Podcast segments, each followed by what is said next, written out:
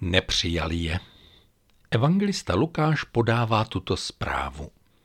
Když byli v Betlémě, Marii se naplnil čas k porodu a porodila svého prvorozeného syna.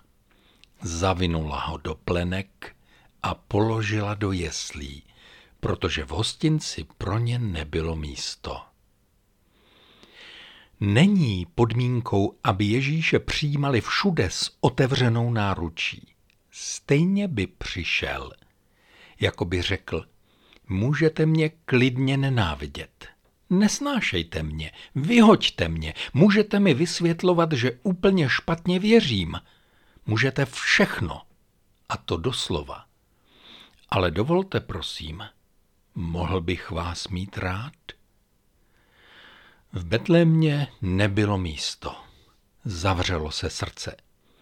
Možná to ve své tradici vidíme moc dramaticky, ale platí, že vždycky, když už je toho dobrodiní mnoho, přijde nějaká hranice, kdy si řekneme: a už dost, dal jsem peníze tam, tady a ještě si žádají jinde. A navíc chtěli by, abych přijel osobně.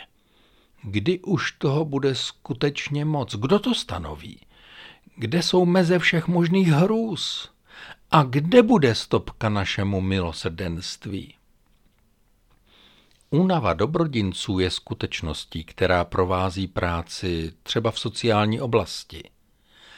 Lidé jsou nepříliš dobře zaplacení, dělají vždycky v nouzi času a v personální tísni. Kdo by taky takovou práci dělal? Mají však pocit, že dělají málo. Příjemci jim dávají najevo, že by mohli dělat ještě víc. Na městech, krajích a ministerstvech se neustále doprošují o pomoc. Stíhají kolotoče vyhlášených grantů a píší zprávy o realizaci. Ale těch, kteří potřebují jejich péči, pořád jen přibývá. A teď dej, když chlup na dlani nenajdeš. Také to vyčerpání poutníků je pochopitelné. Utečenci ze všech stran a běženci z Ukrajiny nemuseli putovat pěšky ani na oslu. Přijeli auty. Přesto ti nejstarší z nich několik měsíců mlčeli. Nemohli mluvit.